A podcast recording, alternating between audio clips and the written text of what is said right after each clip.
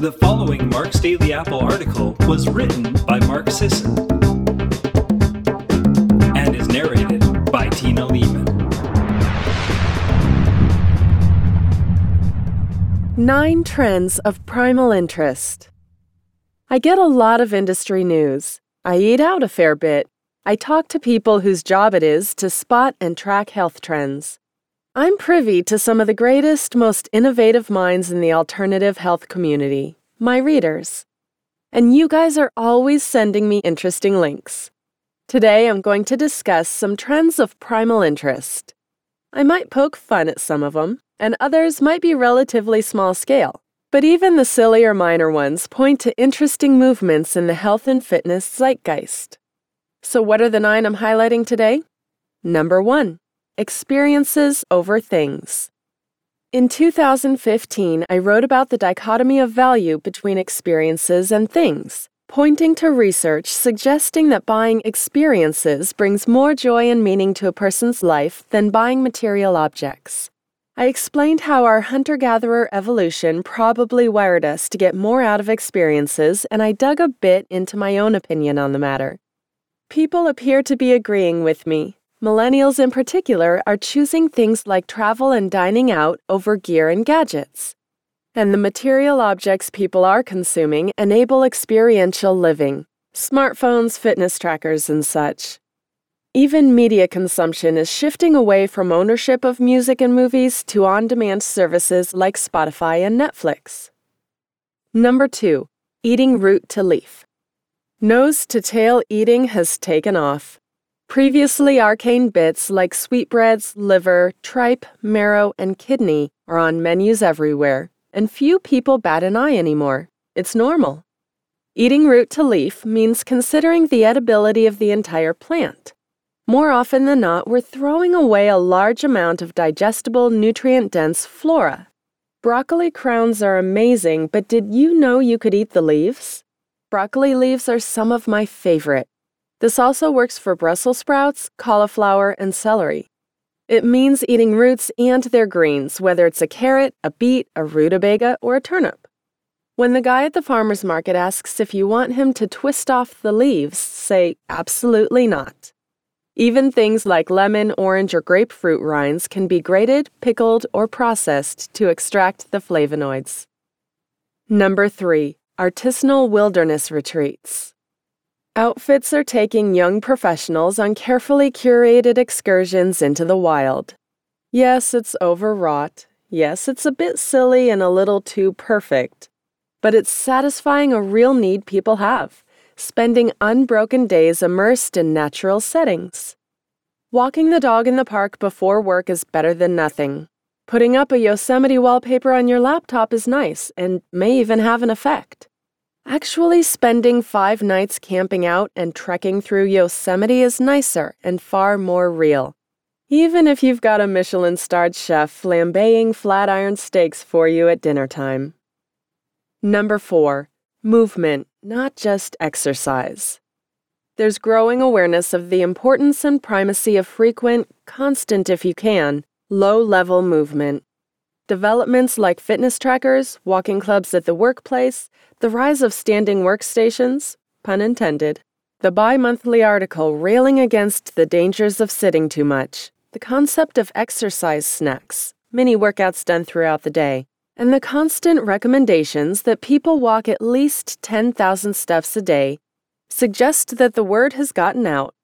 Folks like Katy Bowman of Don't Just Sit There fame have played a huge role in furthering, explicating, and refining the message.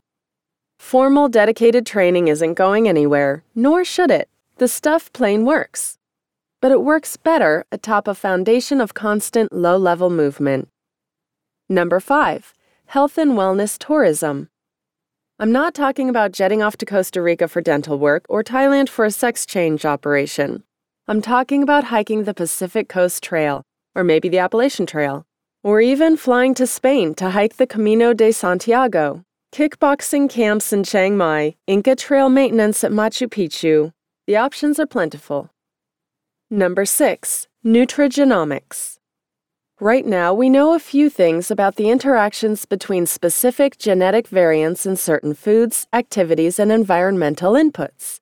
But biology is probably the most complex system in the universe. We're missing a ton. It's also getting better. Scientists continue to unmask, identify, and catalog new variants and their effects, and how what you eat and how you train affects them. A product I used and enjoyed, DNA Fit, and similar ones will only get better, more accurate, and more comprehensive. Number 7. Monetization of recovery days. With all the crossfitting, Tough Muddering, Olympic lifting, and other training people are doing, they're finally beginning to wise up to the role recovery days play in fitness. But rather than only rely on time off and sleep, they're spending big bucks on the best recovery money can buy. Float tanks rich in magnesium sulfate Epsom salts. The sensory deprivation activates but ultimately helps you tame the monkey mind. Cryotherapy chambers, ultra cold therapy. Mobility tools that help you stretch and perform self myofascial release are a few examples of this. Yes, this can get expensive. This isn't a bad thing. I've always argued for more rest and relaxation and recovery, and the consensual exchange of money for services indicates that consumers of cryotherapy, float tanks, mobility, and self myofascial release products are clearly getting something out of that exchange. Number 8. The Rise of Purple Food. Used to be, you could only get a big whack of the all important purple anthocyanins from a cup of blueberries. That's changing. There's purple carrots, purple cauliflower, purple sweet potatoes, purple regular potatoes, purple asparagus, purple corn, black rice. These aren't recent creations. Purple and black varieties of produce have been around for decades. They're becoming more prominent, though. All that purple doesn't make up for the loss of Prince, but it's probably good for our insulin sensitivity and cognitive function. Number 9. Cellular Agriculture Tech companies' recent forays into food haven't gone very well, but cellular agriculture could be a game changer. To grow a piece of beef in the lab, they culture stem cells taken from a piece of beef off an actual living cow. Tender cuts, fillets, are harvested earlier. Tougher cuts, chuck, are harvested later. The most prominent cellular agriculture company, Memphis Meats, hopes to have its stem cell grown clean chicken and pork on store shelves by 2021. They've already got a working meatball for people to taste. Will it save us? That remains to be seen. The cultured meat evangelists who decry the climactic impact of ruminants always overlook the vital role holistically grazed livestock play in maintaining soil health, regreening land, and building carbon sinks. What other alternative benefits of eating and raising traditional will they miss? If they try to optimize the fatty acid content of a stem cell ribeye by excising the saturated fat and bumping up the linoleic acid, I will be very upset, but not very surprised. If the technology gets cheap enough, we'll probably be able to grow our own at home to whichever specifications we like. Bump up the vitamin K2, omega 3, collagen, zinc, and so on. That could be cool. Whatever the supposed benefits, if it doesn't taste and behave just like good meat, I'm not interested. That's it for me, folks. Thanks so much for listening and have a great day.